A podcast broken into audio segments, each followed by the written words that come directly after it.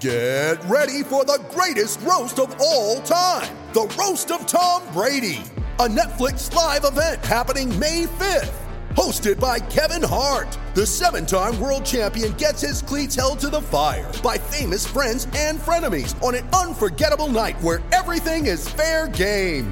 Tune in on May 5th at 5 p.m. Pacific time for the Roast of Tom Brady, live only on Netflix. We shouldn't be asking, what about Brett Favre? Race plays no role in people's disparate interest or the media's current coverage of the Ime Udoka and Brett Favre situations. Retired players who have yet to be charged with a crime aren't nearly as interesting as the current head coach of an NBA title contender. No one spent much time discussing Clinton Portis, Joe Horn, and a dozen other former NFL players defrauding a healthcare retirement fund for NFL players. We should be talking about the sense of entitlement pervasive among athletes and other celebrities because of our culture's out of control idolatry. Entitlement explains the behavior of Favre, Udoka, and virtually all of America's celebrities.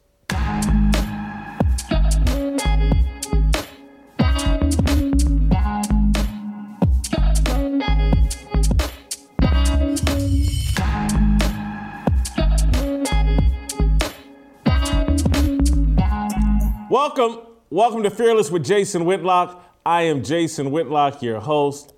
Happy Friday. Happy Friday to you and yours.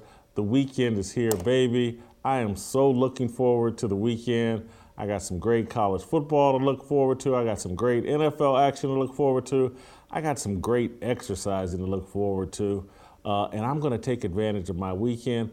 But before I get into my weekend, I'm going to deliver to you an absolutely amazing, awesome, fantastic, phenomenal Friday show uh, to get us into the weekend. Steve Kim uh, will be here, Royce White will be here, and uh, we're going to bring in a viewer, Lynn Cabrera.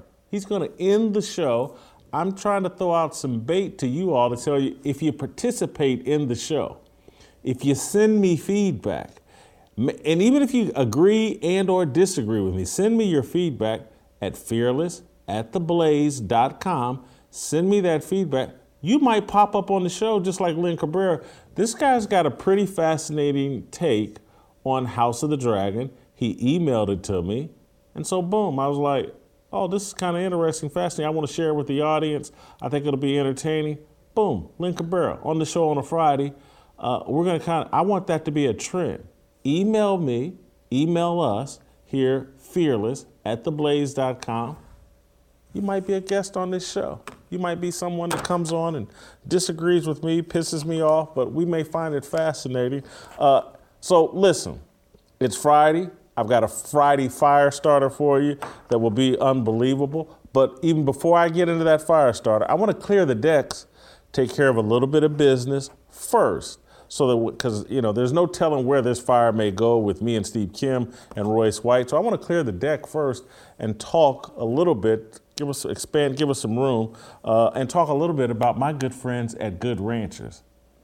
It's Friday. I may swing home Saturday, and my mother will cook me up some of that good Good Ranchers meat.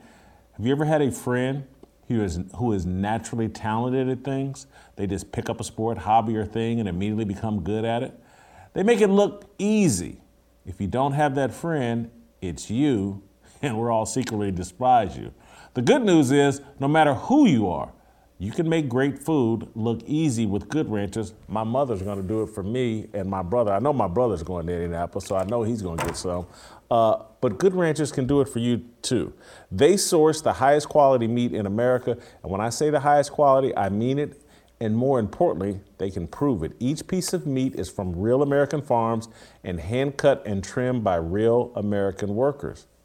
They only source from farms that meet their standards of excellence, which means it's pasture raised, no antibiotics ever, and no added hormones. Good Ranchers is so confident in the quality they sell, they have a 100% satisfaction guarantee on every box they ship to you. Plus, you can use my code fearless to get free shipping and $30 off your first order. Trust me when I tell you, the only thing as good as their meat is their in house customer service team. This is America's best meat and seafood sold by some of America's best people. They've won big awards like Best Food Subscription and being part of the Inc. 5000 list of America's fastest growing companies, but their mission is still the same bringing everyone to the table to sharing the best of what makes life good. If you want the best, then go with Good Ranchers. Visit goodranchers.com slash fearless to save on American meat delivered to your door. Guys, I, I tell you this all the time. You want to support me, you want to support this show, you want to fight back, you got to support companies like Good Ranchers. Good Ranchers is supporting me, you, and us and what we believe in. It is our duty as fearless soldiers to support them. Mm. Now, let's uh, get all the way into this Friday fire starter. I'm excited. I'm overjoyed, thrilled about today's show. I think I got one of my best fire starters ever. Let me quit bragging and hyping about it and let's just get into it. Let the work speak for itself. Entitlement. That's what binds Brett Favre and Ime Udoka. Nothing else. For the past 48 hours, since NBA reporters Adrian Wojnarowski and Shams Charania dropped the news of Udoka's workplace malfeasance, Social media pundits have desperately tried to place the Hall of Fame quarterback and Celtics head coach in the whataboutism racial blender. It's the no risk gadget of choice for low IQ influencers looking for Twitter street cred. It works nearly every time. Let me give you a little background. The Boston Celtics had announced late Thursday night, had a press conference this Monday, announcing that they suspended Udoka for the entire uh, 22 23 season because he violated the team's personal conduct policy. Reports allege that Udoka participated in an inappropriate consensual sexual relationship with a female staff member. On the other hand, Favre has been in the news of late because of his alleged role in a Mississippi welfare scheme that tried to funnel $5 million to a volleyball facility at his alma mater, Southern Mississippi, where his daughter played. Udoka is a basketball coach. Favre is a retired NFL player. The stories are seemingly unrelated. But given the fact Udoka is black and Favre is white, Twitter rewards its users and high, prof- high profile influencers for connecting the two events. Failed NFL quarterback turned ESPN broadcaster Robert Griffin III flipped the switch early Thursday morning tweeting, quote, if you're more upset about Emmy and Udoka and the Celtic situation than Brett Favre stealing millions in welfare money from the poorest people in our country in Mississippi, then you are part of the problem. End quote. The nonsensical tweet has nearly 150,000 likes and 30,000 retweets. Thanks to the dopamine coursing through his brain, RG3 has every right to believe he tweeted something very profound and logically sound. Like all social media apps, Twitter rewards idiocy.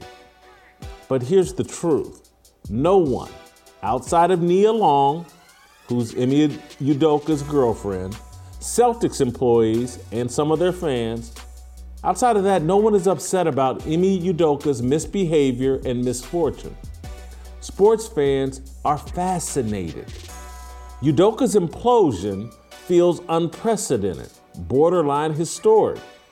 Based on what we've been told so far, we've never seen an organization torch a successful head coach over consensual sex a week before the start of training camp. Add in Boston's elevated and celebrated status within the NBA, and the Udoka story captivates the way daytime soap operas and the daytime soap opera marriage of Luke and Laura did 41 years ago on General Hospital. 30 million viewers tuned into that wedding. The daytime soap opera craze expired more than a decade ago. They've been replaced by an army of talk shows that rely on messy reality TV storylines. Udoka delivered one. But I digress. RG3's real agenda is to deflect attention away from a black public figure caught with his pants down. This is the national pastime of Twitter and corporate media pundits chasing likes, retweets, followers, and racial virtue courtesy of the app's rigged algorithms. For maximum relevance, Twitter requires users to analyze every human engagement through a racial lens. The requirement has perverted and dumbed public discourse, divided Americans along racial lines, and blinded us from the truth. The forced racial pretzel featuring Favre and Udoka provides a perfect example of Twitter's corrosive impact. We shouldn't be asking, what about Favre? Race plays no role in people's disparate interests or the media's current coverage of Udoka and Favre. Retired players who have yet to be charged with a crime aren't nearly as interesting as the current head coach of an NBA title contender. No one spent much time discussing Clinton Portis, Joe Horn, and a dozen other former NFL players defrauding a healthcare retirement fund for NFL players. No, we should be talking about the sense of entitlement pervasive among athletes and other celebrities because of our culture's out of control idolatry. Entitlement explains the behavior of Favre, Udoka, Portis, and virtually all of America's celebrities. Why would Brett Favre, a man who earned more than 200 million on and off the field, allegedly attempt to financially benefit from welfare fraud in his home state of Mississippi? I'll tell you why. Because he feels entitled. The world has catered to his every desire since he became a star at Southern Miss. He never waits in line for a table. Restaurants comp his meals and drinks. Women seek him out. Coaches, administrators, executives, agents, and well wishers clean up his mistakes.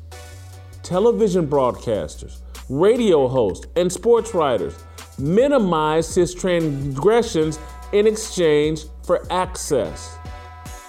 The TV networks wanted an on field John Wayne to drive ratings, so they rewarded the people who did the best job of celebrating and worshiping Favre. Favre was an American idol, no different from Michael Jordan. We created these Frankensteins. The only thing that has really changed is our desperation to create the next batch of unwitting monsters and the number of media platforms with laboratories. We've grown from four TV networks to 300, local newspapers to thousands of blogs, local radio stations to thousands of podcasts, a handful of skilled tastemakers, people like John Madden, Howard Cosell, Bob Costas, Chris Berman, etc., to a million hacks pontificating across the internet. I can run off a long list of hacks firing off opinions on the internet. Entitlement drove Udoka to, an act, to act in a way that damaged his career and may eventually cost him his job. He's been catered to too. He's a former athlete. It doesn't matter that he never reached professional stardom. I was a mediocre mid major football player in the 1980s. I was catered to in high school and college. I wrestled with entitlement. As an adult, it took a reawakening of my faith to fully slay my sense of entitlement. Corporate media tells black people to feel entitled. That's what critical race theory is all about the entitlement of black people. In the past 24 hours, Stephen A. Smith and many other sports media members have tried to paint Udoka as a victim. Without any proof, Smith and others have claimed the Boston Celtics leaked the Udoka story. The allegation makes zero sense. The far more likely scenario is that Udoka and his handlers leaked the story to try to influence Boston's punishment. Honestly, I don't even believe the narrative that has been presented. Successful coaches do not get suspended and or fired over a case of consensual workplace sex. There's far more to this story than we'll likely ever know. What I do know is that Udoka acted selfishly and irresponsibly. It's not surprising. He, Favre, and many other athletes exist in the bubble of entitlement and idolatry we constructed for all athletes and celebrities. Mm. It's one of my favorite fires. Uh, I love it. I got a little bit more I want to add to it before we bring uh, Steve uh, Steve Kim in. Uh, I want to. No, no, no. I want to bring Steve Kim in. I want to bring Steve Kim in. I'll unpack some of this other stuff a little bit later. Let's roll out to Los Angeles. Bring Steve Kim in. Uh, Steve, I think entitlement is the thing that connects Ime Udoka's behavior to Brett Favre's behavior. I think this whole racial element that's pervasive over social media, and I'm seeing influencers like Stephen A. Smith lean into it. I think it's a joke. We, should be having a more substantive conversation about the mindset of entitlement that is pervasive among athletes and other celebrities.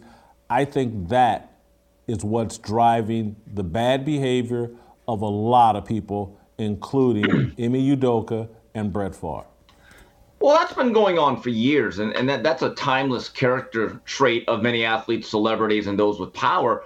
But I think what's going on because of the easily amplified message of social media is now to throw a lot of deflection out there. The bottom line, what Udoka and Favre have done will be done uh, again. It's been done before, and it's it's a part of American culture, maybe all cultures that really do value power, money, influence, and fame. But because of social media, means like Instagram, Twitter, TikTok, you you can really go out there and everyone has their own little megaphone and they can basically shout out whatever message they want. What's really going on here is a lot of deflection. Um, look, the Brett Favre thing I think is really ugly. You can argue it's been undercovered, but at a point in time, he will have to come uh, a, to a court of law and really face whatever charges come before him. I find it to be disgusting and disturbing what he did. But to conflate that with anything else, I don't think one has anything to do with the other. So, I mean, but the very same people, and this is the ironic part, that want equal coverage for everything.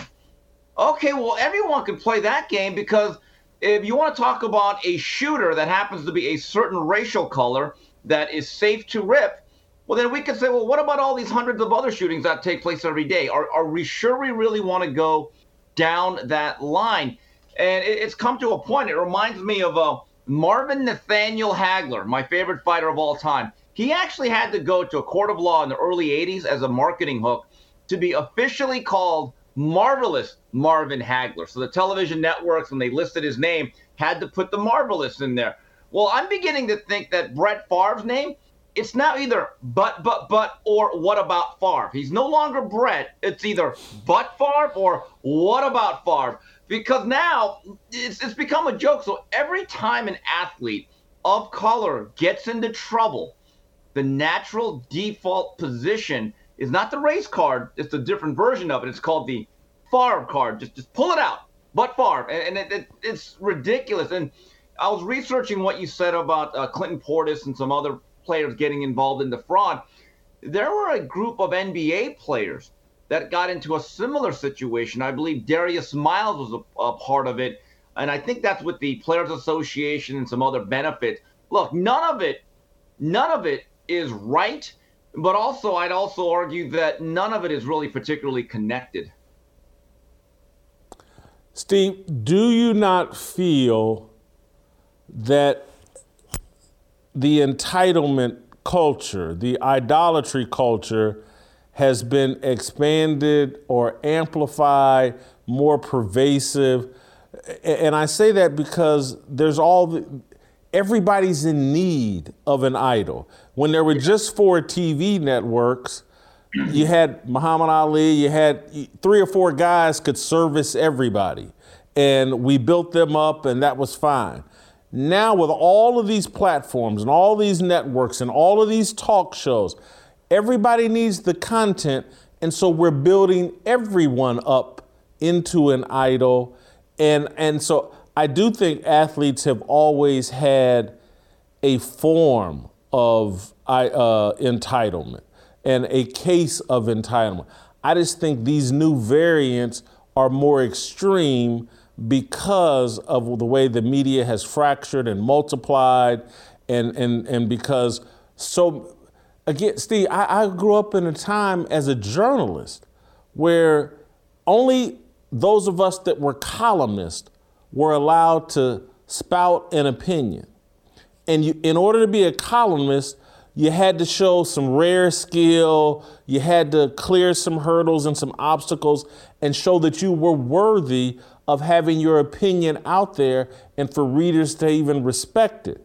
Now, everybody, beat reporters, people that have never been inside of a locker room, everybody gets platformed and gets a show, a podcast, or whatever.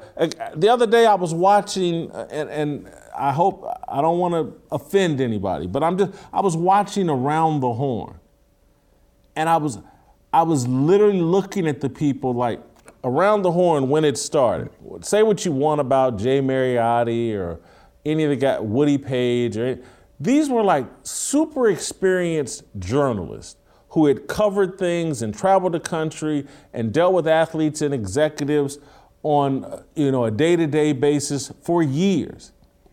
Now I'm watching Around the Horn and I'm like, I bet none of these people have ever covered a team. Many of them have never really been in a locker room, or if they had, it's it's a one-off visit. And, and so I'm just like, these are people's opinions I really don't respect and haven't earned the right to be spouting these opinions. I just think that has made the entitlement and, and the whole, everything's been dumbed down to a level that I just think the problems are more acute. Well, Jason, you know what the great thing about the internet is and social media? Everyone can have an opinion. You know what the worst thing about the internet and social media is? Everybody can have an opinion. That's the reality. The fact that this right here has aimed everybody with the ability to be media or their own platform uh, it's great opportunity, but with opportunity does come some responsibility. Okay, so that so now you're opening up a Pandora's box. But Jason, to your original statement you made, is there idolatry? Has there always been that? Yes.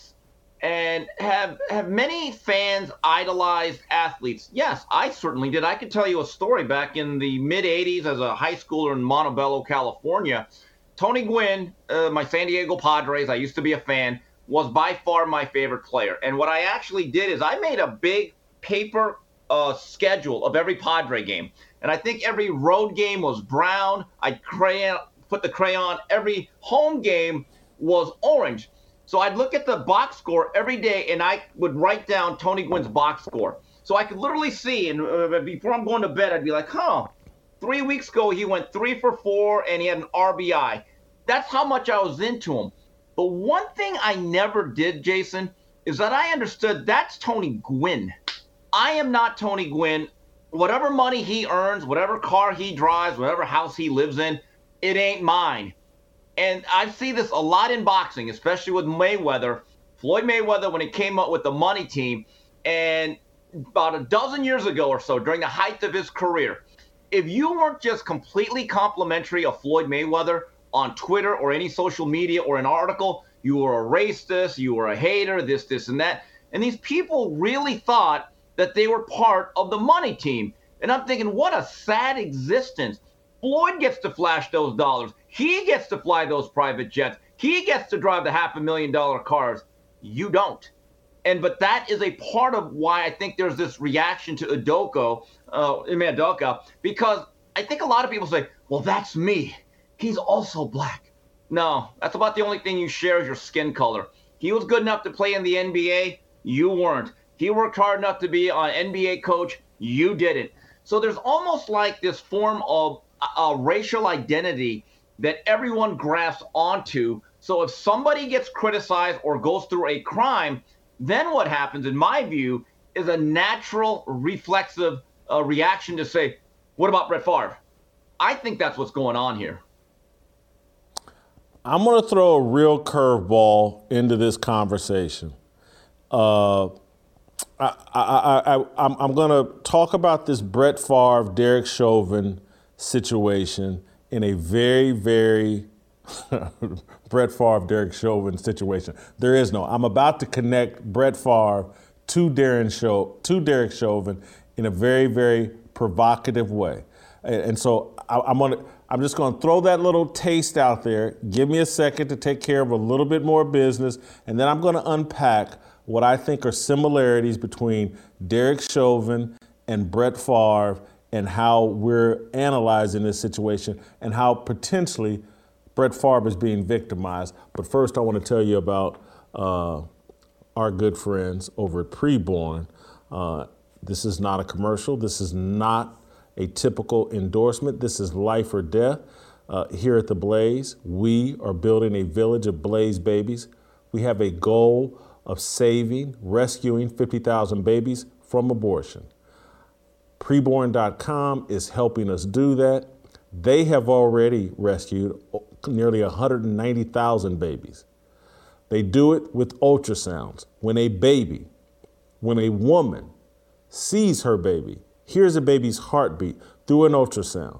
Again, we, we, we've heard this week from that evil idiot, Stacey Abrams, that a baby's heartbeat at six weeks is some little make believe thing. No, it's not. Any woman that hears an ultrasound, sees an ultrasound, hears that baby's heartbeat, that is a game changer. And that's what preborn provides. It costs you just $28, $28 to finance a uh, ultrasound. 140 bucks, you can finance five of them, four, five of them. And we need to do this because once that mother hears that ultrasound, sees that baby in her womb, sees that life inside of her, understands, hears that heartbeat, it is a game changer. 80% of the time, she chooses life. Guys, we're always talking about what we can do. We always think it's this big, big thing, and if I just vote this way, and if I if if I donate all this money to this cause, or if I change my pronouns, or if I criticize someone that changed their pronouns, that's going to fix the world. No. There are little small things we need to do, like fighting this abortion battle, like fighting these evil abortion people, like saving babies' lives, introducing that mother to her child in the womb through an ultrasound changes the game. I need you guys to jump on board with this. Go to preborn.com uh, slash fearless, or all you got to do is uh, uh, hit pound 250 on your phone key and say the keyword baby. That's how you donate. That's how we fight back. That's how we save babies' lives. Preborn is doing amazing work saving babies' lives. I need you guys to jump on board with this. Just $28, one ultrasound. 140 saves five lives. Let's do it. Let's jump on board. Let's be good soldiers. Done told you about good ranchers earlier, and you got to eat and you got to support life. This is how we support life through preborn.com slash fearless. These advertisers, these supporters, they believe in us and what we believe in. We have to take little steps to show we believe in them. Preborn.com slash fearless or pound 250 keyword to uh, pound uh, keyword baby. Let's make a difference in this world. All right. Steve, I'm coming back to you and I'm going to unpack that big idea that I just teased about Derek Chauvin and, and Brett Favre. And I, I say that and I connect these two because I actually have a concern that all of this animus that's being directed at Brett Favre over social media is going to lead to Brett Favre perhaps being treated unfairly by the criminal justice system. I believe Derek Chauvin and I'm going to irritate people, I believe he was mistreated by the criminal justice system. I believe Derek Chauvin should have been convicted of manslaughter. I believe he acted in a negligent fashion that contributed, along with the fentanyl in George Floyd's system, that contributed to George Floyd's death. But because Derek Chauvin was caught up in a social media doo doo storm, and there was this unfair narrative, and there's this political opportunity to make some point and offer up a scalp. The guy's basically in prison for the mm-hmm. rest of his life. I think they convicted him of second degree murder. I believe he was overcharged for his actions. I think Brett Favre is perhaps in similar crosshairs. That Brett Favre has done something wrong. I can't figure out, I read up on the story, I can't figure out what level of charges he should potentially face. But now there's this great political opportunity uh, to charge Brett Favre and show everybody, look, I'm not racist. I went, I, I, I'm not for white privilege. We went after, we threw the book at Brett Favre. And I think potentially he's going to get overcharged. I don't know if this crime deserves a slap on the wrist or if it deserves, you know, this guy facing some real uh, prison time. I do think the political wins are going are putting in Brett Favre in a tough situation. I believe what he did was wrong. I believe his entitlement led him to do it, but I'm a mm. bit concerned we're going to go overboard trying to get Brett Favre because all the political wins, the social media lynch mob wants Brett Favre taken down. Your thoughts? You know, waking up on this fine Friday afternoon, Brett Favre, I'm sure, has heard all the social media chatter. I don't think he ever anticipated being compared to Derek Chauvin as he woke up today. So let me, let me unpack what you unpack. I understand what yeah. you're saying. In other words, both have become lightning rods, highly controversial figures in what is now um, a racialized issue. I don't disagree. My view is this every legal case has its own merits, and nothing else should impact it except the actual facts. Now, do I believe there might be a politician may use this, no pun intended, as a political football to further their careers? Yes, it's been done before. It'll be done again. But I want to say this about Brett Favre. Um, I don't think anyone should have any sympathy for him. He's lived a good life. He has millions of dollars. When it came to setting up a volleyball facility or court for his daughter's daughter's alma mater, which is also his own, Southern Miss. Here's what he should have done: take out your damn checkbook and put your name on it and give some money. Honestly, I just I keep thinking about this thing, uh, Brett. What the hell were you thinking? He knew he was doing something wrong. Not that ignorance is ever a defense, but if you actually read some of the emails, he's saying, "We're going to get away with this, right? And I'm going to look good." I, I find that to be scumbag behavior. Let's be honest. If we're going to have a problem with BLM and what they did to add to their portfolio real estate, we should have a problem with Brett Favre. But that's my point. Neither of these situations is great. We should not color this with racial um, with racial lines and then decide, well, what's our level of outrage? Uh, I mean, that, that's that's just really the issue that I have with the way both of these uh, uh, subjects are being covered. You know, I look at this thing with Brett Favre. I think he's tarnished forever. In the court of public opinion, I'm not so sure he can ever really recover. Can we be realistic, though, about this?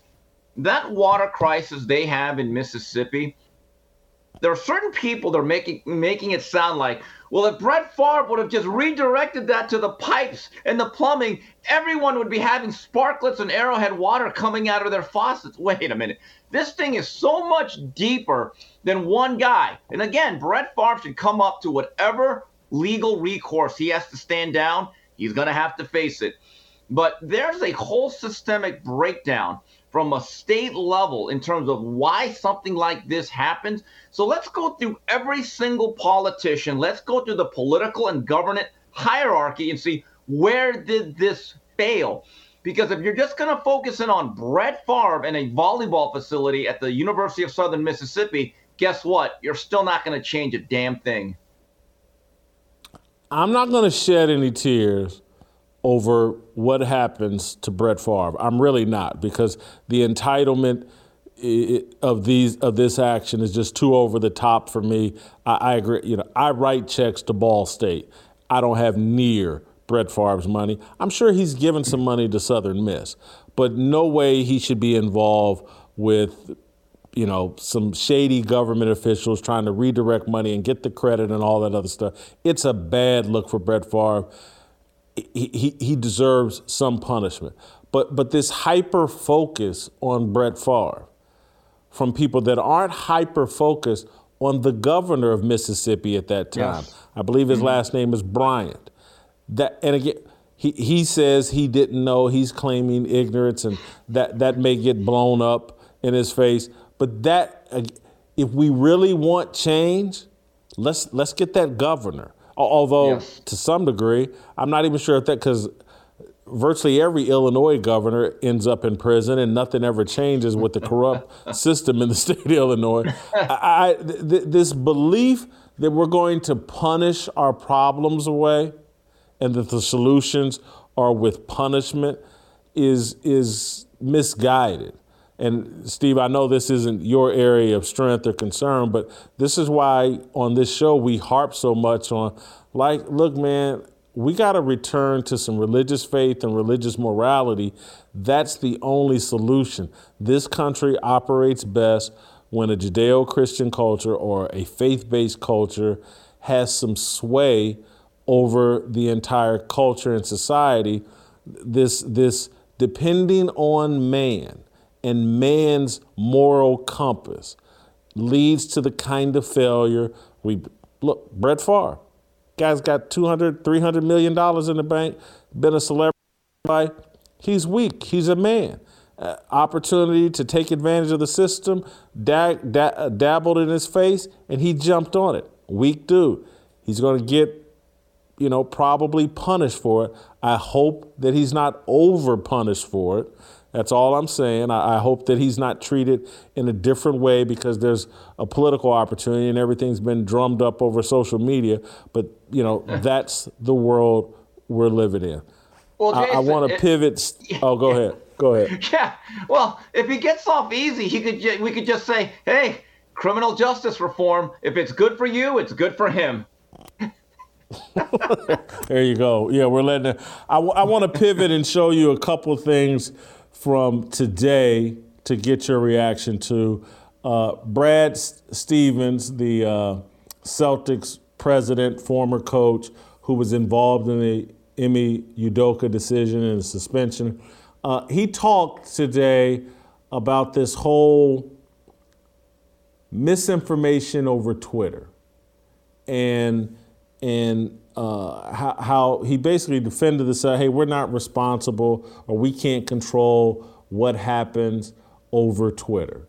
And, and but there's this whole thing going on on social media and with other um, other members of the media and Stephen A. Smith, Malika Andrews, we saw it today. Every oh my God, the Celtics leaked this and and all these women for the Celtics have been victimized. And Brad Stevens spoke to that today. Let's play the clip.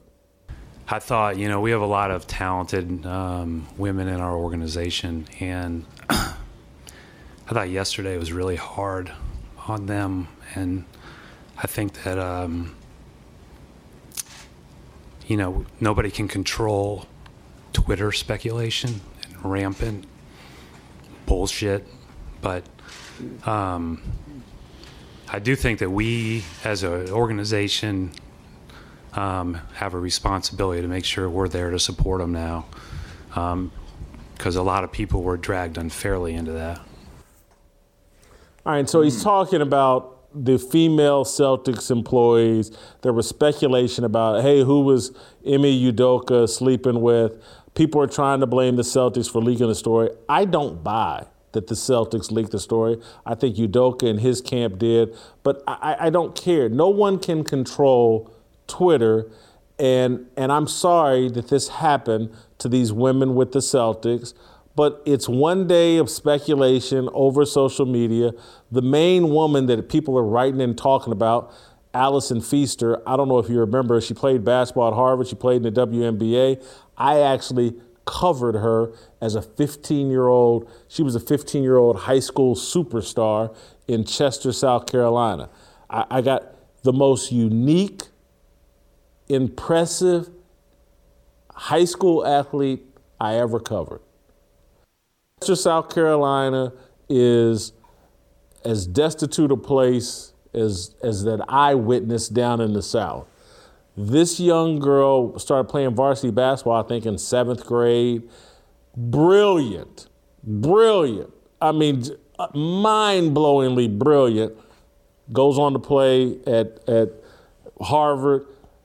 As brilliant as she is, she's just as beautiful.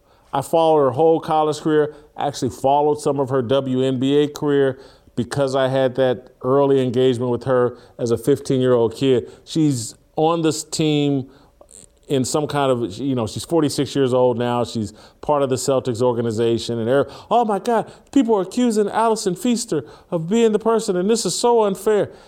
And, and, and I get it. It's uncomfortable. I wouldn't, you know, I, I feel bad for him. Uh, but hey, look, if you can't take a little Twitter heat and Twitter misinformation, maybe you're just not tough enough for these jobs. And, and, so, and I'm not saying Allison Feaster's been the one whining. People have been whining on her behalf, but but I'm just not throwing some huge pity party, and I'm certainly not blaming the Celtics for what someone says over Twitter. No, I agree with that, but I brought it up yesterday. I thought that was highly unfortunate that as soon as this story broke, seemingly everyone went and typed in the Boston Celtics staff from highest NBA coach to the lowest level intern and started. And I'm like, oh god. And, and I think that's the point that Stephen A. May, A. Smith made today. I don't think he was necessarily victim shaming, but I think he was saying, well, wait a minute, this is really unfair. That if it's a consensual relationship, right?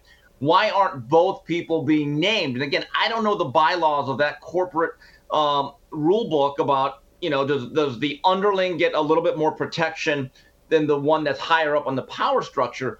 But you know, look, it's hard not to have feelings for people like that. Because look, Miss Feaster probably did not wake up thinking, boy, my name's going to be plastered all over the internet. Nobody knew who I was 12 hours ago. And now the question is, hey, were you coming off the bench for Udoka? I, I mean, look, let, let, let's be human about this. No one would like this. And if it's someone that you knew, Got I it. feel terrible. There's a lot of things over social media that happen re- related to me that I don't like. Right but they're not ruining my life. Yeah. This this is I'm this is a brilliant, successful. but Jason, she she married her high school sweetheart, Danny Strong. I covered his, uh, I covered part of his high school career. Remember them both. Anyway, go. go I, am just yeah, sorry. I, I, just I'm not going to shed a bunch of tears.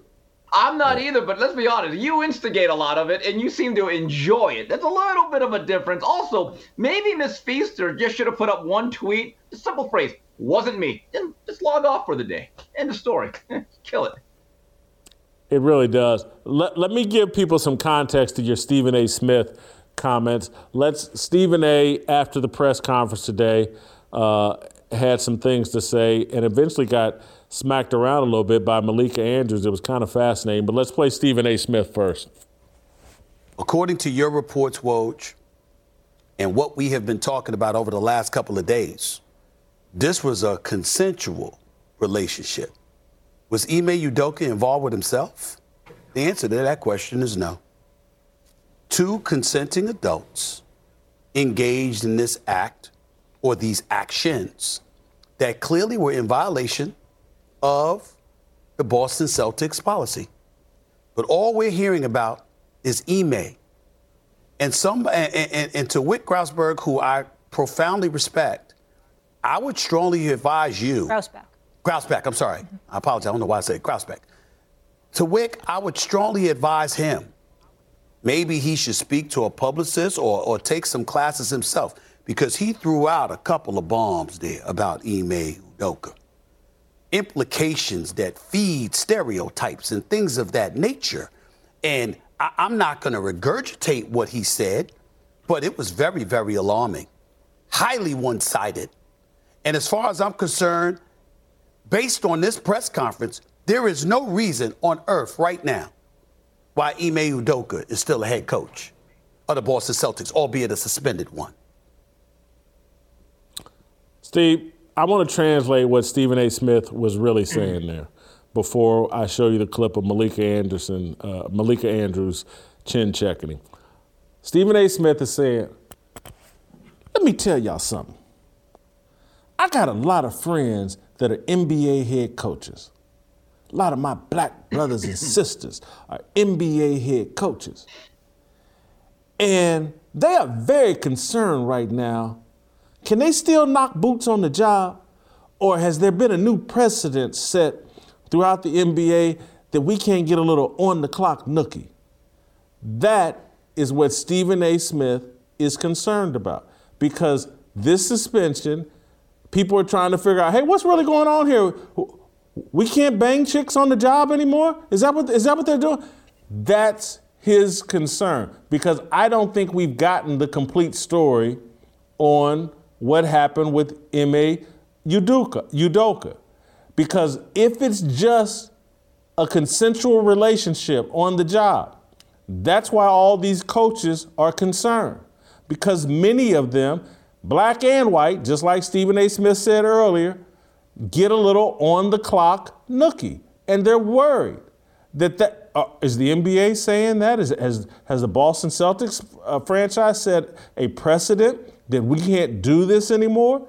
And so if he were honest about that's what his concern is, he oh, oh, we get in trouble, we get fired, the women can sleep with us and get the benefit of sleeping with us, and nothing happens to them.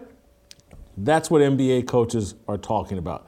They're scared to death, and Stephen A. Smith is trying to chastise and criticize the Boston Celtics and put all the other NBA franchises on alert. Hey, look, if the coaches can't sleep around, these women can't sleep with us anymore. They got to get in trouble too.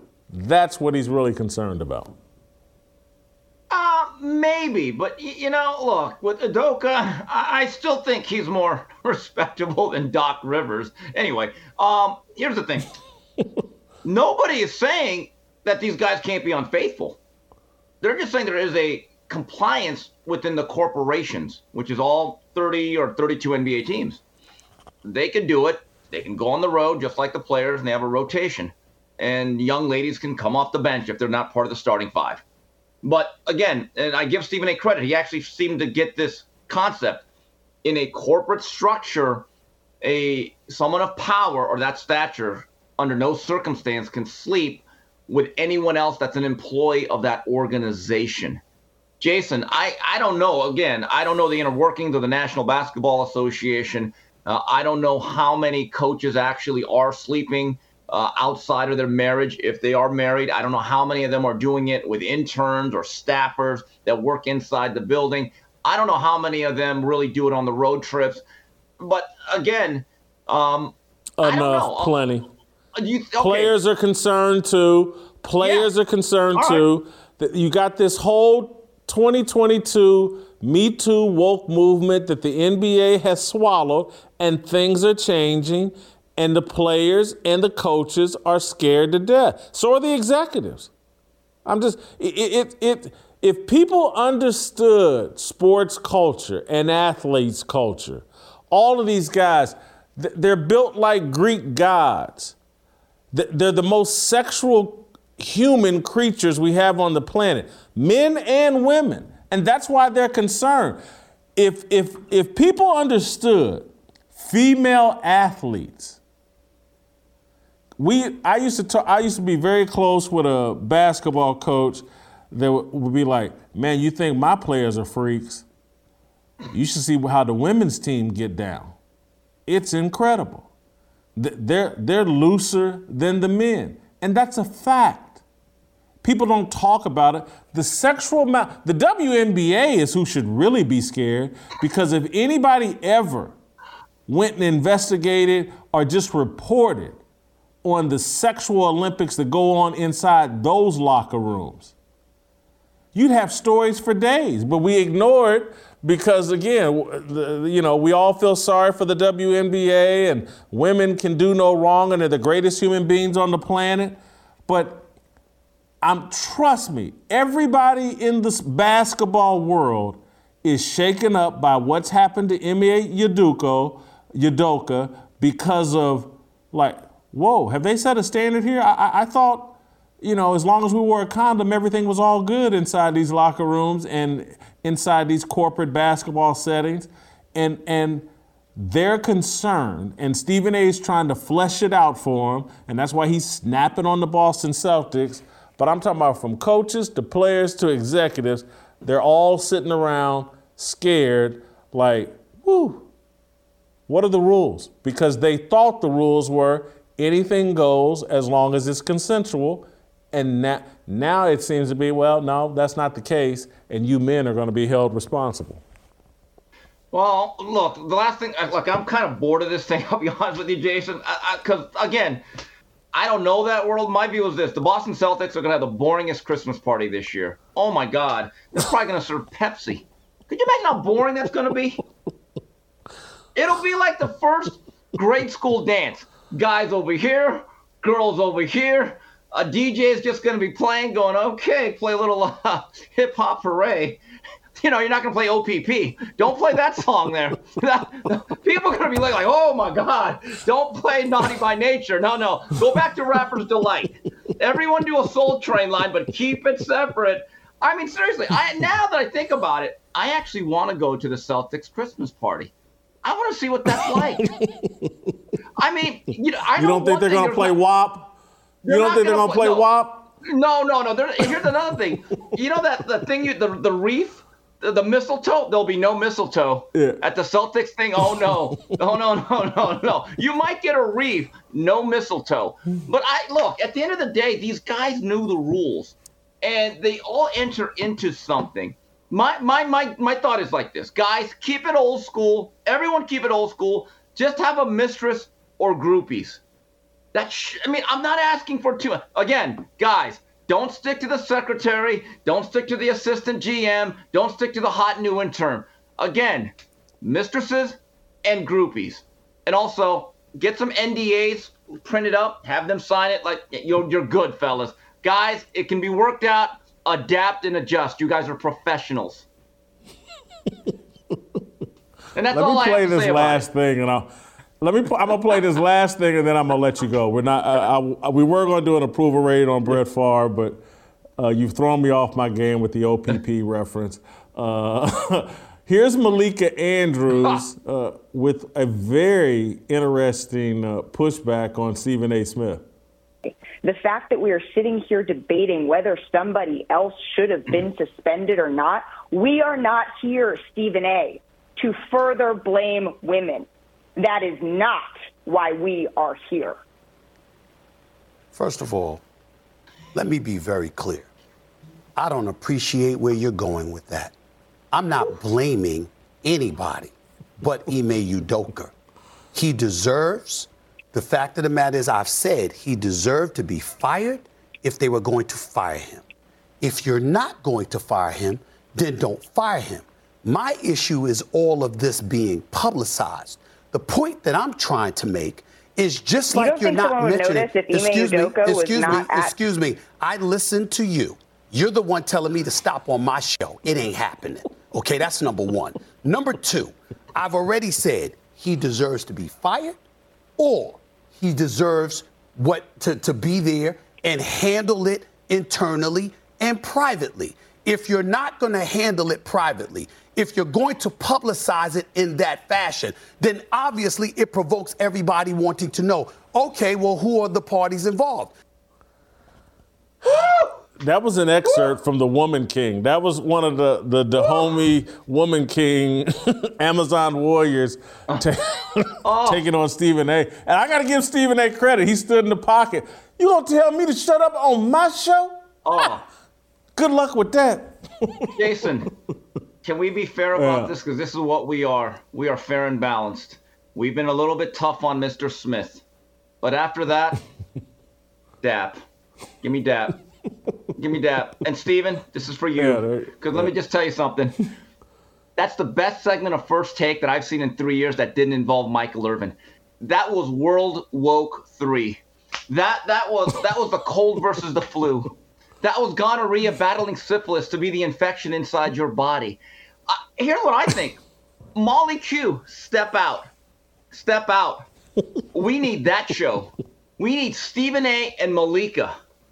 I mean, I don't know if you call it black on black community talk, or I don't know what you call it, but if you can do that, you know what? And let's not go two hours because you know, let's go an hour a day, Monday through Friday, and take her off the jump or whatever that NBA. You gotta, you gotta, you got a winner there. Jason, tell me, as much as you don't like the four letter network as much as I do, I only watch live sports. Like later on tonight, I'll be watching some boxing on ESPN, Shakur Stevenson fights, and all the college football. Outside of that, the only thing I watch in terms of their programming is the Monday version of First Take with the Playmaker and Stephen A. and everyone else. Outside of that, I don't even watch Sports Center anymore.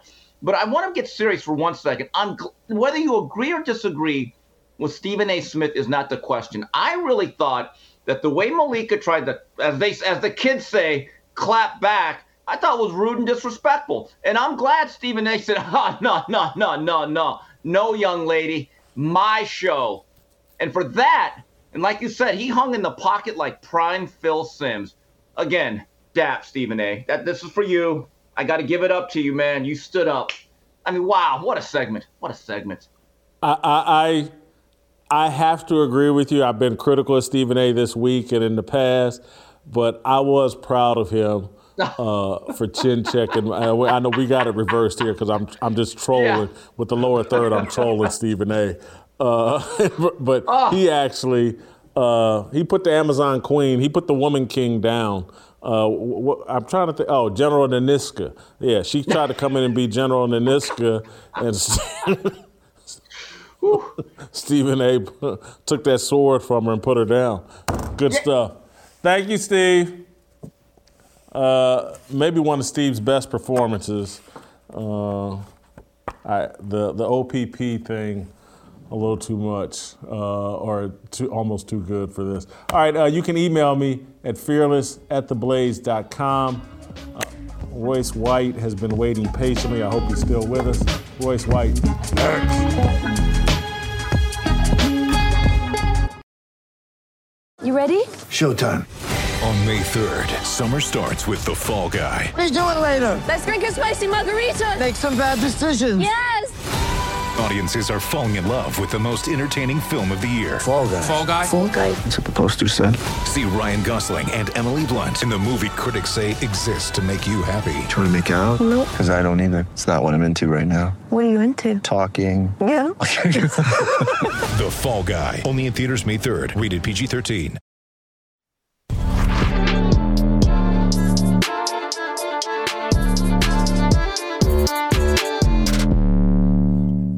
All right, welcome back. Let's roll out to Minneapolis, bring in Royce White, and get an athlete's perspective on Ime Udoka, Brett Favre, everything we've been talking about. Royce, I want to start here. I just was talking with Steve Kim, and one of my big arguments as it relates to Ime Udoka is I'm not buying that a successful NBA coach can be fired over consensual sex in the workplace. I don't buy the story that's been leaked out. I don't think it's been leaked out by the Celtics, but I just don't trust the reporting. There has to be more to this story for a successful NBA coach to be fired over consensual sex or or even if it was the, the Shams Charania is kind of reporting that it started consensual sex, then there were some unwanted comments. I just don't think consensual sex turned to bad flirtation leads to a coach being fired. There's far more to this story, in my opinion. Your thoughts? Yeah, the story seems strange to me uh, all all around. I, I don't. Uh, I don't I don't know the details like like many of us don't still, but I, I could see I could see how a consensual you know the, the NBA and their impetus to try and appease any type of PR backlash from the liberal establishment would definitely have them in my in my viewer estimation preemptively try and discipline this coach uh, for a potential lawsuit or or um, you know PR scandal. around consensual sex. And and I saw a lot of comments online as I, you know, tapped in and tried to look into to what was being said and, and there was a sentiment that because he had a position of power over this woman, most likely in some way, uh, that that makes him wrong or that makes him a predator.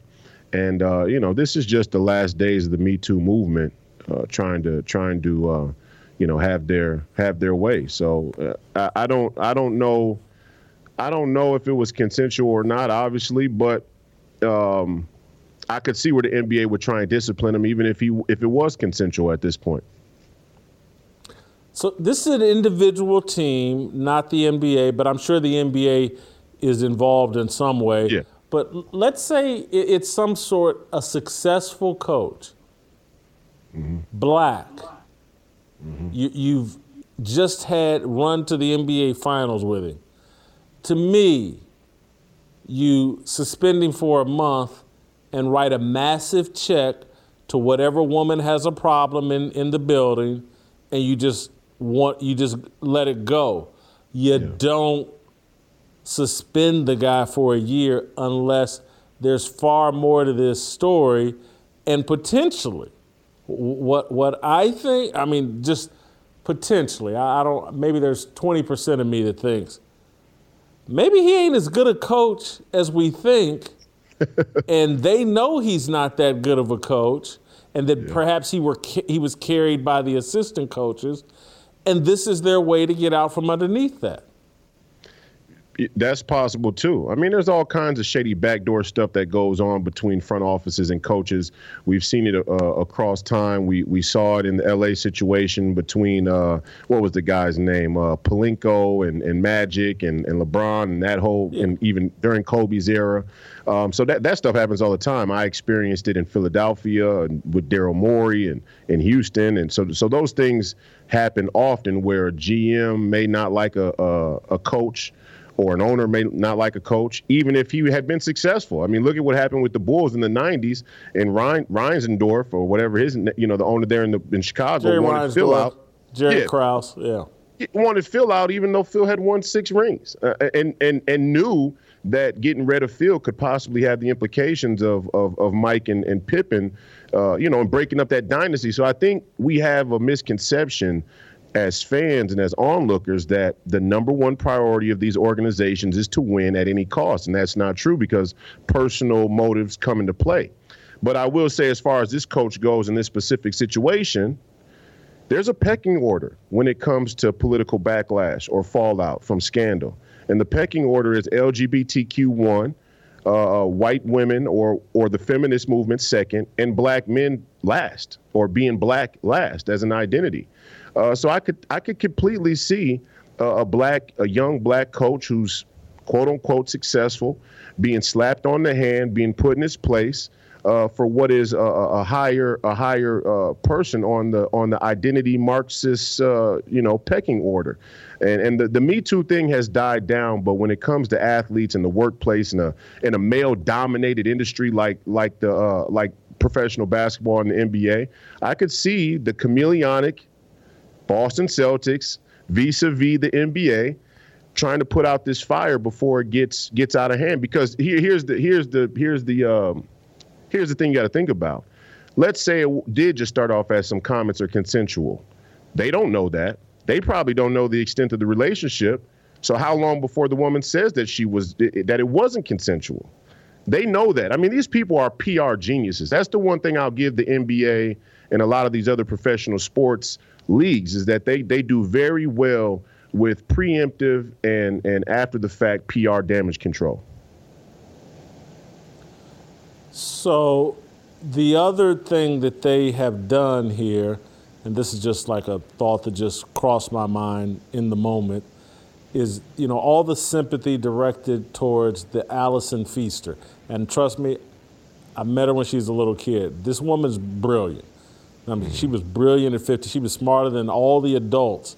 She was smarter than all the teachers at the school she attended. I'm, I'm not exaggerating that. Uh, and now she's 46. She's Harvard educated.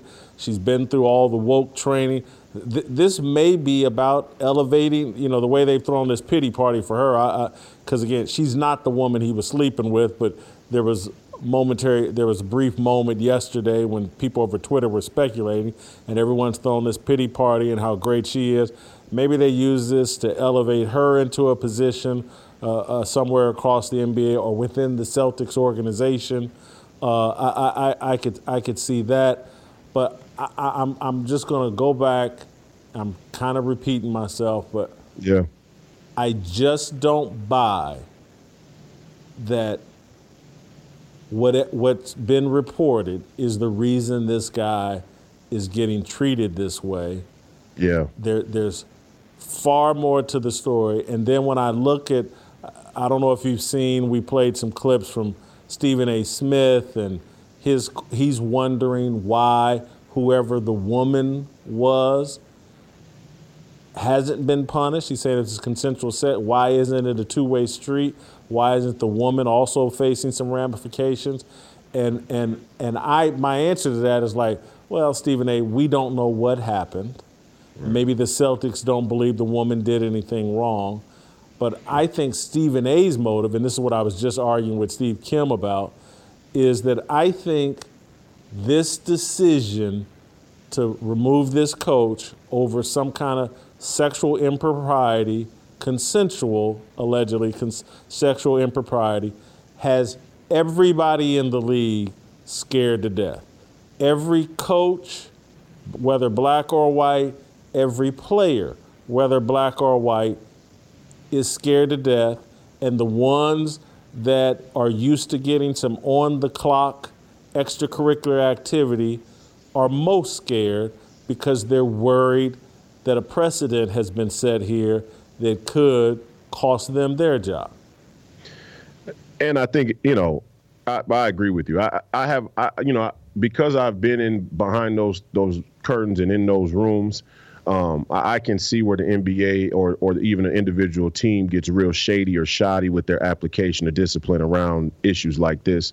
But I do have a hard time believing that this was completely consensual and and them suspending for the whole year. If they did, it speaks a lot about just how unfairly uh, uh, you know this institution can be towards individuals, and and I don't think it has anything to do with him being a young black coach. Um, it may have something to do with that, but but there's probably inner inner turmoil uh, and inner inner organizational politics that that are coming down to bear here, um, and and I just don't agree with the premise, right? I don't agree with the premise that that that uh, he couldn't be having a consensual sexual relationship with somebody in the organization. And, and, I've known personally many times or instances where, you know, general managers in, in the NBA's history have had sexual relationship with relationships with cheerleaders or people who worked in the PR department or all kinds of things like that. So players, I mean, it, it's it's common. So, you know, it, it's a dangerous precedent to set. And I think it's an illegitimate precedent to set. So, you know, not only am I against uh, uh, you know setting that precedent. Uh, in this case, I'm against it on, a general basis. People, adults should be able to do what they want to do. The reason why people set these kind of precedents, in my opinion, is very disingenuous. It's not to create um, a distinct line between men and women in the workplace on a sexual basis. It's to uh, to protect the institution from litigation and lawsuits. And this country's just overly litigious, and and that's you know that that you, you can't address one without the other. Stop letting women work in the workplace with men. If you do, they're going to have sexual relationships at some point in most cases. So let's be real.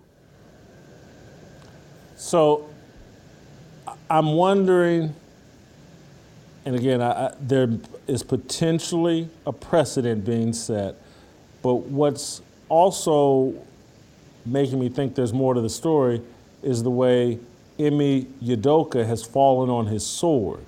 He, mm. he put out a statement that basically said he's not fighting it. The owner today during the press conference alluded to the fact, like, look at Ime Udoka's statement. These aren't his exact words, but that was his inference.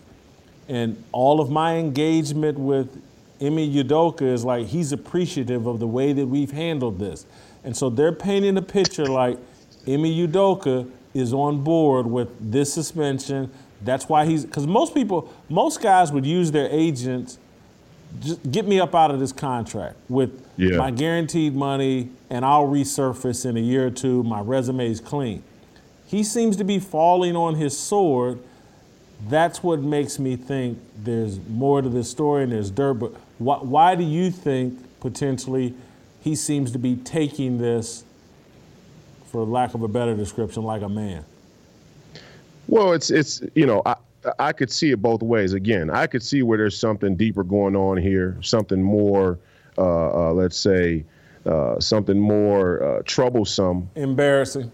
Embarrassing going on here that everybody has an interest in covering up, and they came together collectively behind the scenes and said, "Let's deal with it like this." I've heard of that happening. I've been involved in situations where, well, you know, knowledge of firsthand situations with teammates and whatnot, close friends where that's happened.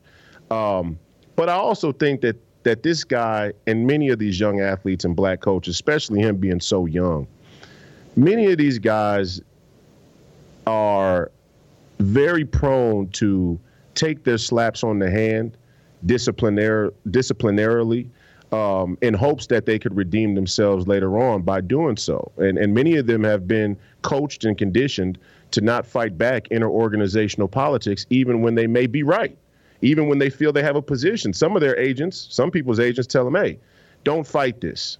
Don't fight this. I have a relationship with this person or that person, and it'll be okay. Just fall on your sword now, and later on we'll we'll figure it out. Um, so you know, I could see him being a look. He had great success. He went to the NBA Finals. You know, he's he's got a lot of prospect as a young, talented coach, at least in the perception of the market. I could see him completely bending over and selling out and saying, "Hey, I'll take whatever punishment you guys give me." Uh, in, in, in hopes that I could redeem myself later on, because ultimately his goal is to remain a coach in this league, most likely, and, and from my from my view. So we haven't heard at the time of our discussion right now. I don't know what's going to happen later, but we haven't heard a lot from uh, Boston Celtics players, which which again raises my eyebrows and makes me think there's more going on here. And it really, I'm just you, the, the NBA is so into this racial narrative and hired so many black coaches uh, at one time to try to get on the right side of this racial narrative. It, it just, with them so close to a championship, they're, they're firing basically their coach when their window is right now. You can't, it's hard to convince me they're that morally convicted that they're willing to perhaps throw away a championship and install a young coach. I find that hard to believe. let me let me let me put let me frame it this way. Maybe this maybe this will help. Is the racial is the racial agenda high on the NBA's docket? Of course, especially when it comes to public relations. But let's be clear. Black men are always on the lowest rung of the totem pole when it comes to that agenda. And if it was a if it was a black woman head coach, I guarantee you they'd be much slower to discipline. And if this consensual sexual relationship had been between him and another man, I guarantee you they'd be much slower to discipline.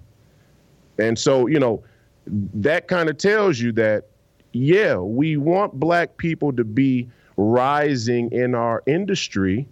But as a heterosexual black man who displays heterosexual preference in the workplace, you are still in the crosshairs of being disciplined and even unfairly treated by the institution.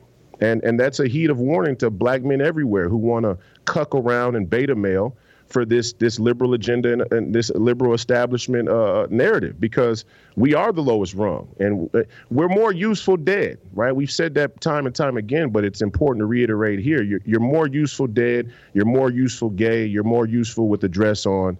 Um, and and you know this coach doesn't exhibit any of that. He doesn't really capitulate to you know, we don't hear him talk that much, and I don't know his opinions on a lot of things. He kind of toes the line, but he's not he's not sold out in an overt way, uh, and and obviously he feels completely comfortable going after his heterosexual pursuits in the workplace. Uh, and I, and I think that there's an inherent, you know, uh, you know, animus towards that. There's an hostility towards that, even though he's black. You bring me to another point. Uh, great job. The the the dynamics, the leverage dynamics that that led to the NBA hiring eight, nine black coaches all at once. Udoka was a part of that movement, and and I think people have misread the tea leaves and like I'm untouchable. You know, the, you know, Twitter and everything. The whole movement is behind me and blah blah. And there was going to always be a pendulum swing of, okay, how can we get leverage back over these guys? Because if you fire someone over yeah. a mediocre record, the media is going to say, well, hold on. You didn't fire this white coach, and how come you didn't give him this much time and you're firing him too quick and blah, blah, blah, blah, blah.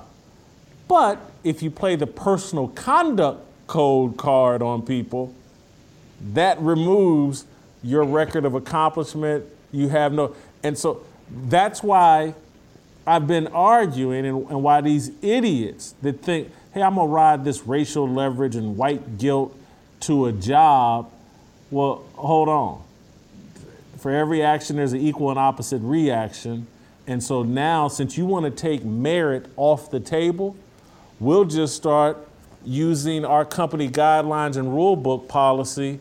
That's how we'll discipline and deal with you then you, have taken merit and whether or not you can coach off the table, okay, we'll just hold you to the letter of the law as it relates to personal conduct, and we'll, you know, potentially put the, your dirt out on Front Street. Uh, that's how we'll discipline you. That's how we'll control you. Yeah. Well, I mean, it's the slipperiest slope there is, right? When you when you want to play the identity politics game and reap the benefits of it when it when it suits you, or or let's just say not even when it suits you or or or or uh, you know gives you benefit, but when it protects you, and and we see the the and I, you know, I speak about the Jewish and Black identity being very similar in this way. Uh, we, we see a lot of uh, the people who have the Jewish identity, uh, or people who use the Jewish identity to try and, you know, create a protected class, you could say, uh, uh, there. Um, those are the exact same people that are going to circle back around to chop your head off. Uh, I said this recently in my letter to The Walking Dead on Substack w- regarding Alex Jones, Kyrie Irving, and that whole situation. Um, but but the same people who want to who the same people who make you feel a sense of security by calling you the protected class and using you to wield and deal their way to the to the position of power that they need at the time politically, they usually circle right back around to clip you when everybody else is gone. Uh, and and that's what we see happening all over the the political spectrum. And look, I mean, look at a guy like Farrakhan, for example. The, the, the way you can tell that that's going to continue to be the the mo. Like, think of how pro-black this entire generation has claimed to be, and how quick Silicon Valley was to clip out Minister Louis Farrakhan and ban him, right? I mean, I knew right then that this was the the ultimate double cross. It's like, okay, we want the black folks to have a voice, but not that voice. Okay, then it's Alex Jones, and then it's Steve Bannon, and and and then was Kevin Hart. And then it, you know, I mean, it, it just slowly but surely moves itself around however they need to when somebody has a little bit too much leverage individually. And that's really what this war is about culturally is like, the, the institutions in the establishment don't like people who have individual leverage because individual leverage is very close to true individual freedom. Um, and, and, so, you know, this coach is one guy who's at the top of the heap. He was, you know, a little too big for his britches, thought that he could grab ass around the office all he wanted to, and they checked him. You know, they checked him for it. I have to ask you this, Royce, because we were having this discussion with Steve Kim. I was talking yeah. about Udoka and Brett Favre. I did a mono today column on how I think this idolatrous culture we have creates entitled athletes. That uh, we've gone so far with idolatry and worship of athletes, and there are so so many people and platforms now in need of worship of athletes or these big athletic idols that it's created a level of entitlement, an unprecedented level of entitlement, I think, with athletes. Being a former athlete, I, I wanted to give you a chance or some athlete a chance uh, to, to respond to that, that I think our current athletic culture creates an entitlement among athletes that leads to the kind of entitled behavior I see. I think we see in Udoka, and the kind of entitled behavior that I think we see in Brett Favre. Uh, tough for tough. I mean, I'm an athlete, so my my bias is is pretty obvious.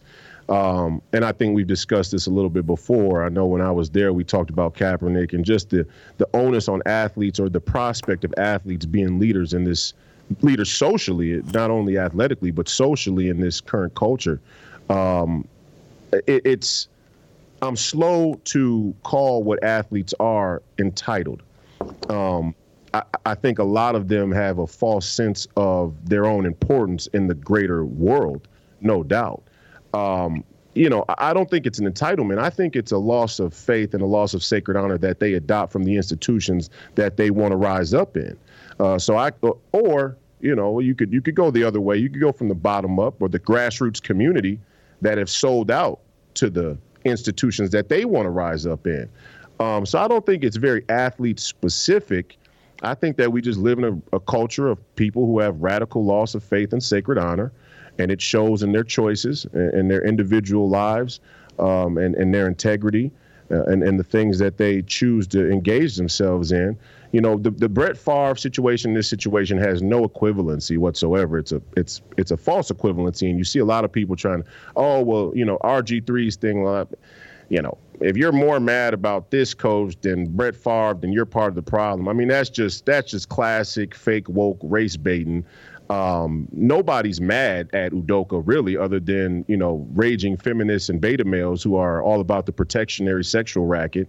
Uh, and people should be genuinely mad about Brett Favre and what he did. Only in that situation, I kind of view Brett Favre as uh, the useful idiot, right? I mean, he's kind of the running dog in a, in that situation, in my opinion, because here's a guy who probably doesn't have a great understanding of politics maybe doesn't have a, a great deep understanding of business and and loans and grants and government money and the welfare you know he's a guy who and he took a lot of dings on the head. Let's not pretend like we didn't all love Brett Favre for everything he left on the field. Probably suffering from CTE somewhat you know. I don't want to make an excuse for him but that's probably uh, the case. Um, you know, I watched him take tons of hits here playing against the Vikings myself. Um, so I, I, think that Brett Favre in that situation is probably the useful idiot, but people are right to be mad at him. Um, no, nobody's trying to compare the two. If you are, you're just trying to run a racket to keep us looking away from the bigger issues. And the bigger issues are that the institutions that these two men were bred and conditioned in, not only in their adult lives, but from children, uh, have lost their sacred honor. So why would we expect anything else? So you, you somewhat are making my point. These institutions have lost their sacred honor. They don't instill proper values. The, the, the social media and all, all just all the worship. And again, I, I call it entire. I, man, I've, I've, because again, I used to have the same mindset, uh, but but I, have I've I've had a prominent athlete once tell me we were out to dinner, and and you know I always insist on paying uh, for I don't accept freebies. And he looked at me like you crazy. Man, they owe us money for being here. We're doing them a favor, eating here, and and you know we're, this we're good for their business. And again, I didn't say anything at the time, but I was like, that's the entitled mentality that I want nothing to do with. I don't accept favors. I don't want favors. I don't feel like I'm owed anything. I don't feel like I'm doing anybody a favor by any place I am on the planet. But but before, we're close to running out where I, I, I got to move on. But there's one more thing I said today that I would be uh, irresponsible if I didn't get your reaction to it. You've already kind of set me up for it. As it relates to Brett Favre, I think what he did here is bad. I agree with you. I think he's a bit of an idiot, but I think he's an entitled idiot. And that's what led him to go look for a $5 million freebie to build some facility for his daughter and his daughter's friends at Southern Miss. That's why he took a million bucks to do commercials that he didn't end up doing. But having said all that, I think this racial, this false racial world we've set up, where social media and everybody is connecting. What about Brett Favre to Ime Udoka and everything else has yeah. put him in the crosshairs of a social media lynch mob that may get him overcharged. I can't figure out how bad the crime is and what the appropriate punishment is, but social media is demanding his scalp.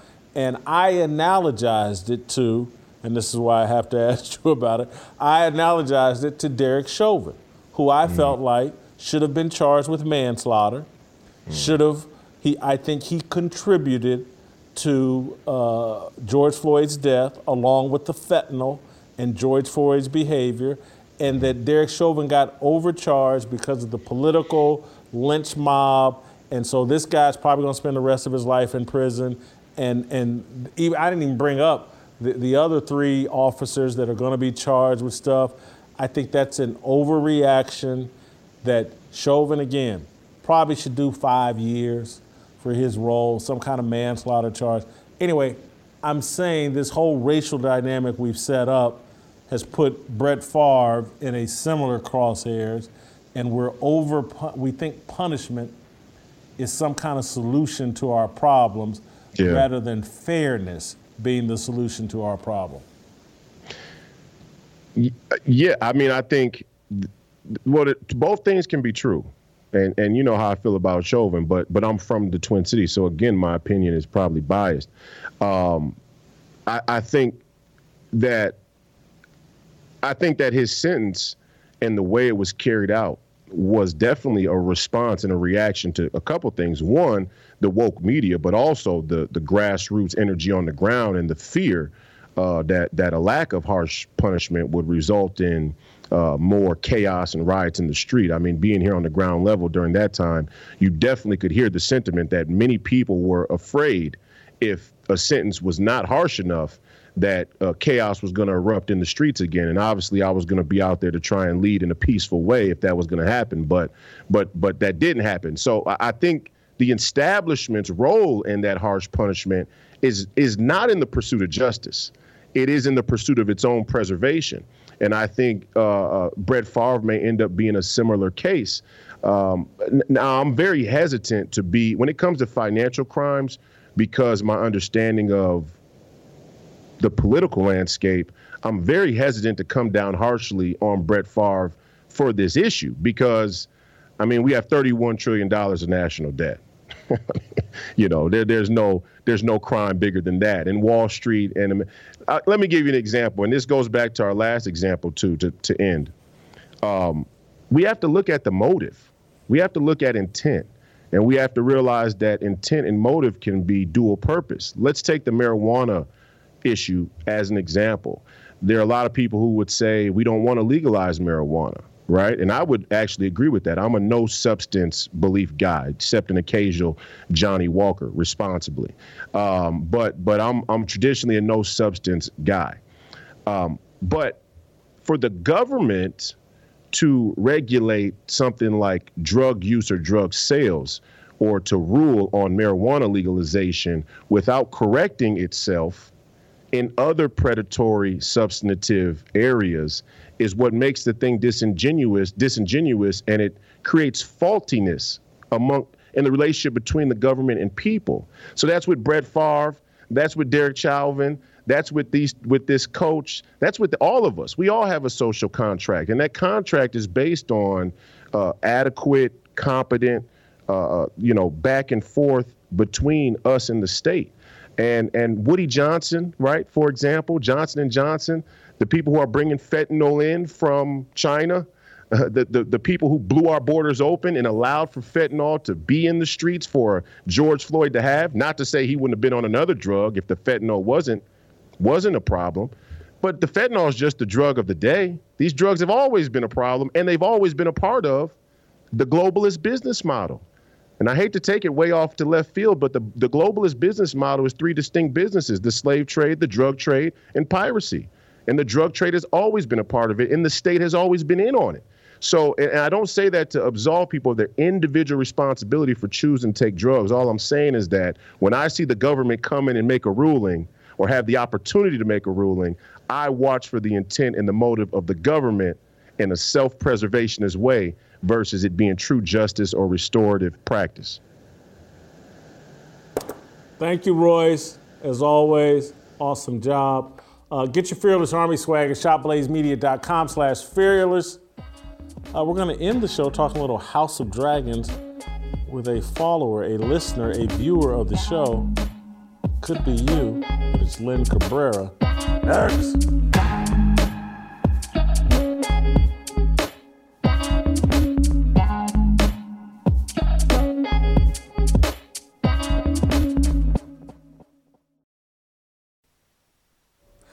All right, welcome back. Uh, this next segment is why you guys need to email me uh, here at fearless at theblaze.com because you could pop up on this show if your email is good enough. And our next guest, who I'm just I don't I don't know who who who he is. His name's Lynn Cabrera, I believe. He sent me a fascinating email. He sent it to me and Steve Deace and a few other people with this awesome explanation of the television show House of Dragons. And it was so good, I was like, Lynn, I sent him back, would you come on the show and talk about it? Uh, because it so fascinated me. And so, Lynn, I, I want to start here, and I apologize because you, you, sent me and Steve Deace and a couple other people the email, and I'm. Do you know these other people? Who are you? Uh, I just found your email fascinating. That was as far as my investigation went. Uh, but who are you, and, and do you know people at the Blaze, or, or how, how did you end up in my email box? Uh, my wife has been on Steve Deace and Daniel Horowitz's show a couple times, mainly talking about COVID.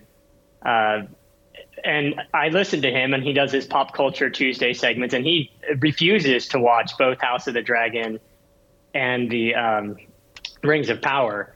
And I, I, I, want him to talk about it because I think they're fascinating. So I, I was on a bike ride, came up with this idea, and I just ranted to my wife after a ride for like 60 seconds, 70, I don't know, a minute, minute and a half. And she said, Oh, you need to share that.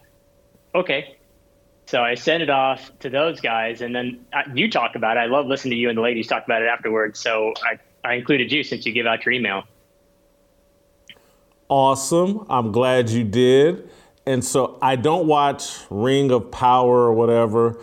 I, I doubt if I ever will. People tell me it's pretty woke. I'm going to take their word for it. Uh, but I do watch House of Dragons because I watched all of Game of Thrones, even though I was dissatisfied with the last two or three seasons of it.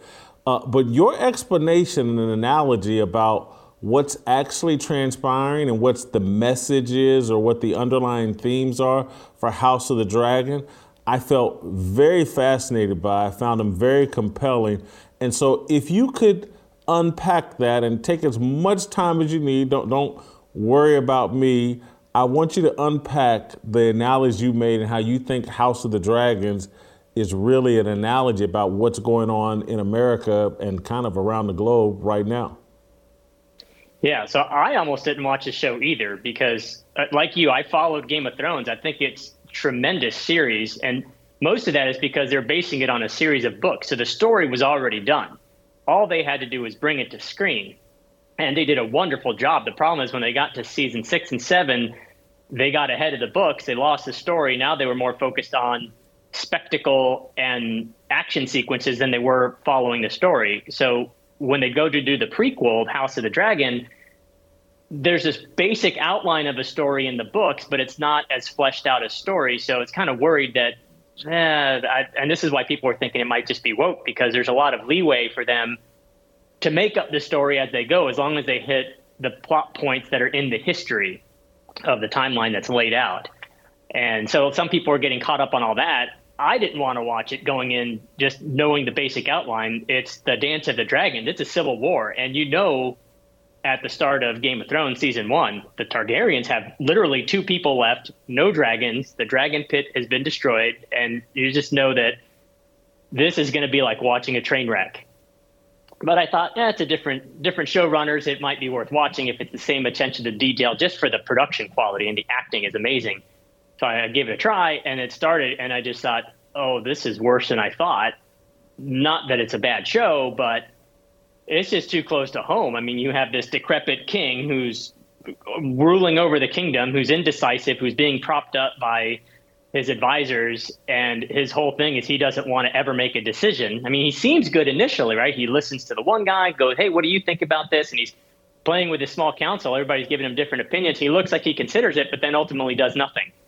And the whole premise is he's trying to maintain the peace and prosperity that was under his um, predecessor, who reigned for like 70 years or something, and the realm flourished. And he doesn't want to be the guy that gets blamed for it falling apart. So he's just kind of like trying not to do anything to to rock the boat, but you know, it's just a bunch of rich people who are elites who are completely unaccountable to the people under them. So you have all these other people vying for power because they're like, well, he's not always going to be at the throne. So they're all moving around in the background to secure power for themselves. And who cares what happens to the to, to the realm or the people? So that's kind of what I saw from it. And I, and I started sat down and started making specific analogies of different characters and who they play in our current political system. Unpack that. That's what I found. Fa- I thought it was great. So yeah, I, I, sent out a Twitter thread, and a friend of mine made some uh, some graphics for it. And uh, obviously, the the especially with the last season where the king starts hurling and falling down, you know, you can't help that looking at somebody who doesn't know what he's doing. He's very frail, and he propped that right up next to a picture of Joe Biden when he crashed his bike. Um, it's clear that the king is incapable of doing the job, but you've got the small council, right? He's got the new hand of the king, the most powerful person in the kingdom, other than somebody in the royal line. And you have all these other people in the council who are trying to position themselves for their houses to, to do well and prosper, right? Because it's all about being in District One, right, or or Washington D.C. That's where all the money is, right? All the richest counties are the counties around there. Everybody who works for the government. So uh, I'm trying to remember the the actual uh, ones that I don't know if you have them that you can put them up or not. Uh, I can go one by one. Um, I, I am on, I'm calling up the email.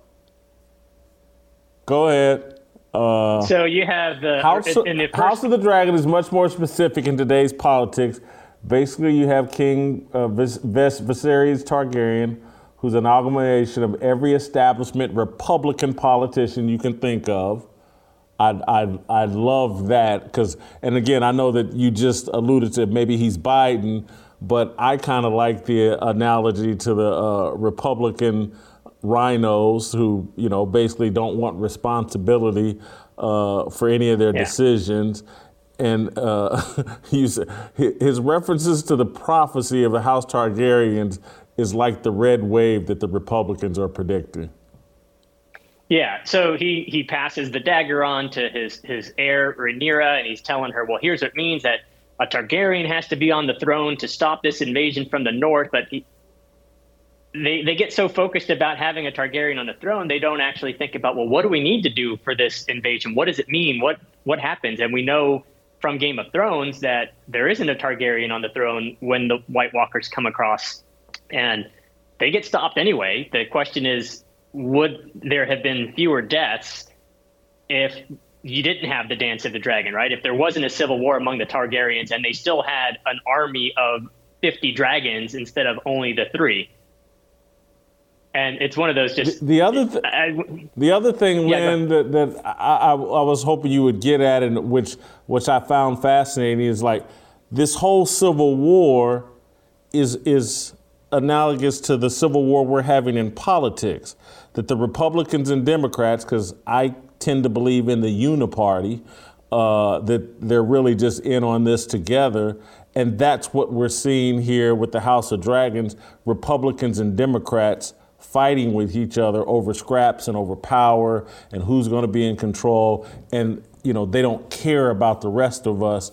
I love that analogy yeah it's, it's, they're not even really fighting over scraps they're just stealing from the future at this point they're writing checks and going into further debt just to enrich themselves or to possibly even, you know, depending on what kind of tinfoil hat you want, right? Launder their money through Ukraine or whatever else, all these different spending bills. And they just enrich each other. It's just who gets the bigger check, right? And who's in the minority. I know, I know Daniel Horowitz is pretty big about how the Republicans basically serve as controlled opposition to prop up the Democrats. They couldn't do as much as they wanted if they didn't have the Republicans there as this kind of opposition force for people to rally behind, not realizing that they don't ever really actually oppose anything unless they're running for office, right? And when they're running for campaign contributions or to get your vote, then they'll talk strong, but then they'll turn around and and uh, ratify NATO treaties to weaken the country.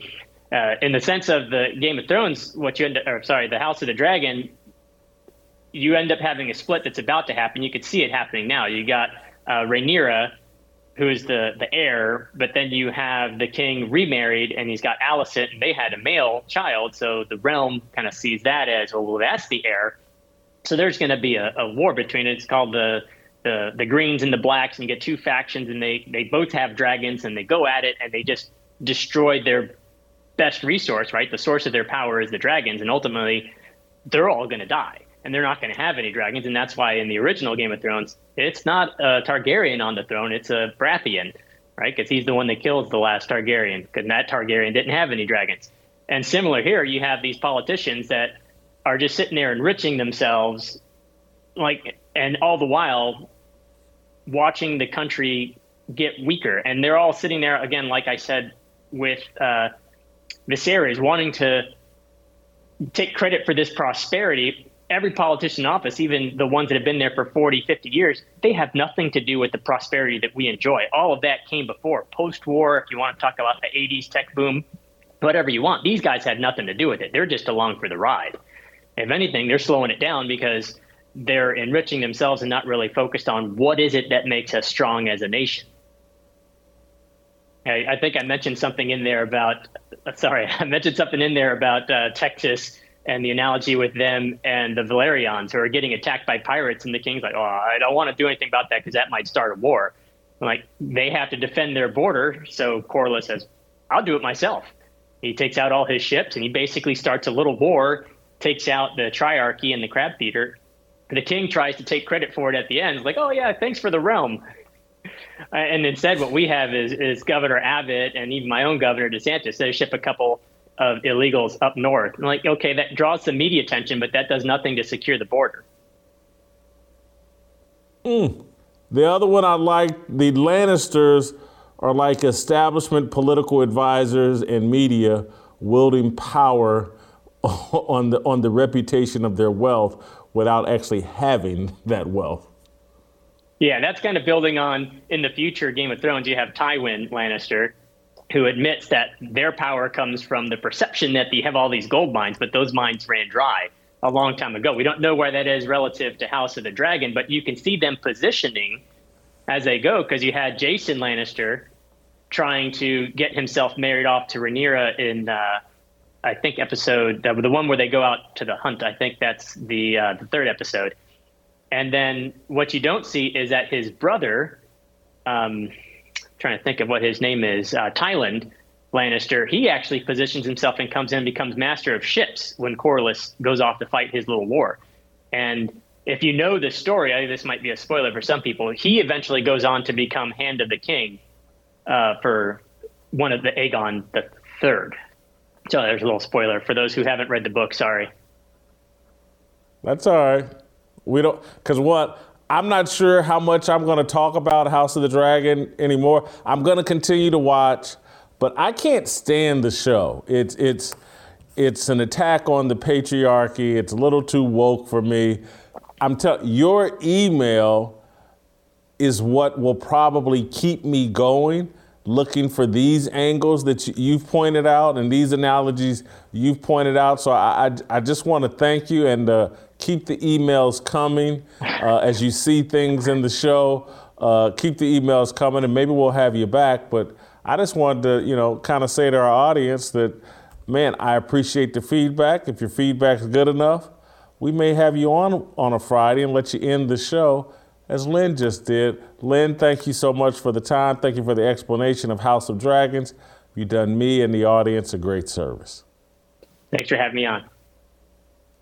All right, uh, let's play tomorrow, and that means we'll see you next week.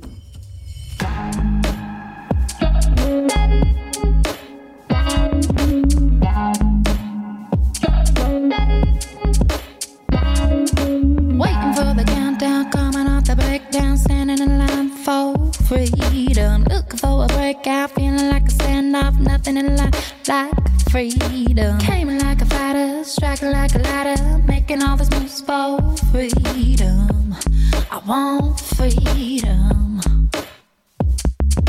No negotiation, my sister, no relation. We all just wanna have freedom. Sitting on a corner, never been alone. I'm breaking my back for freedom. Blessed, we are living, get back. We are receiving, all deceiving. We all wanna be free.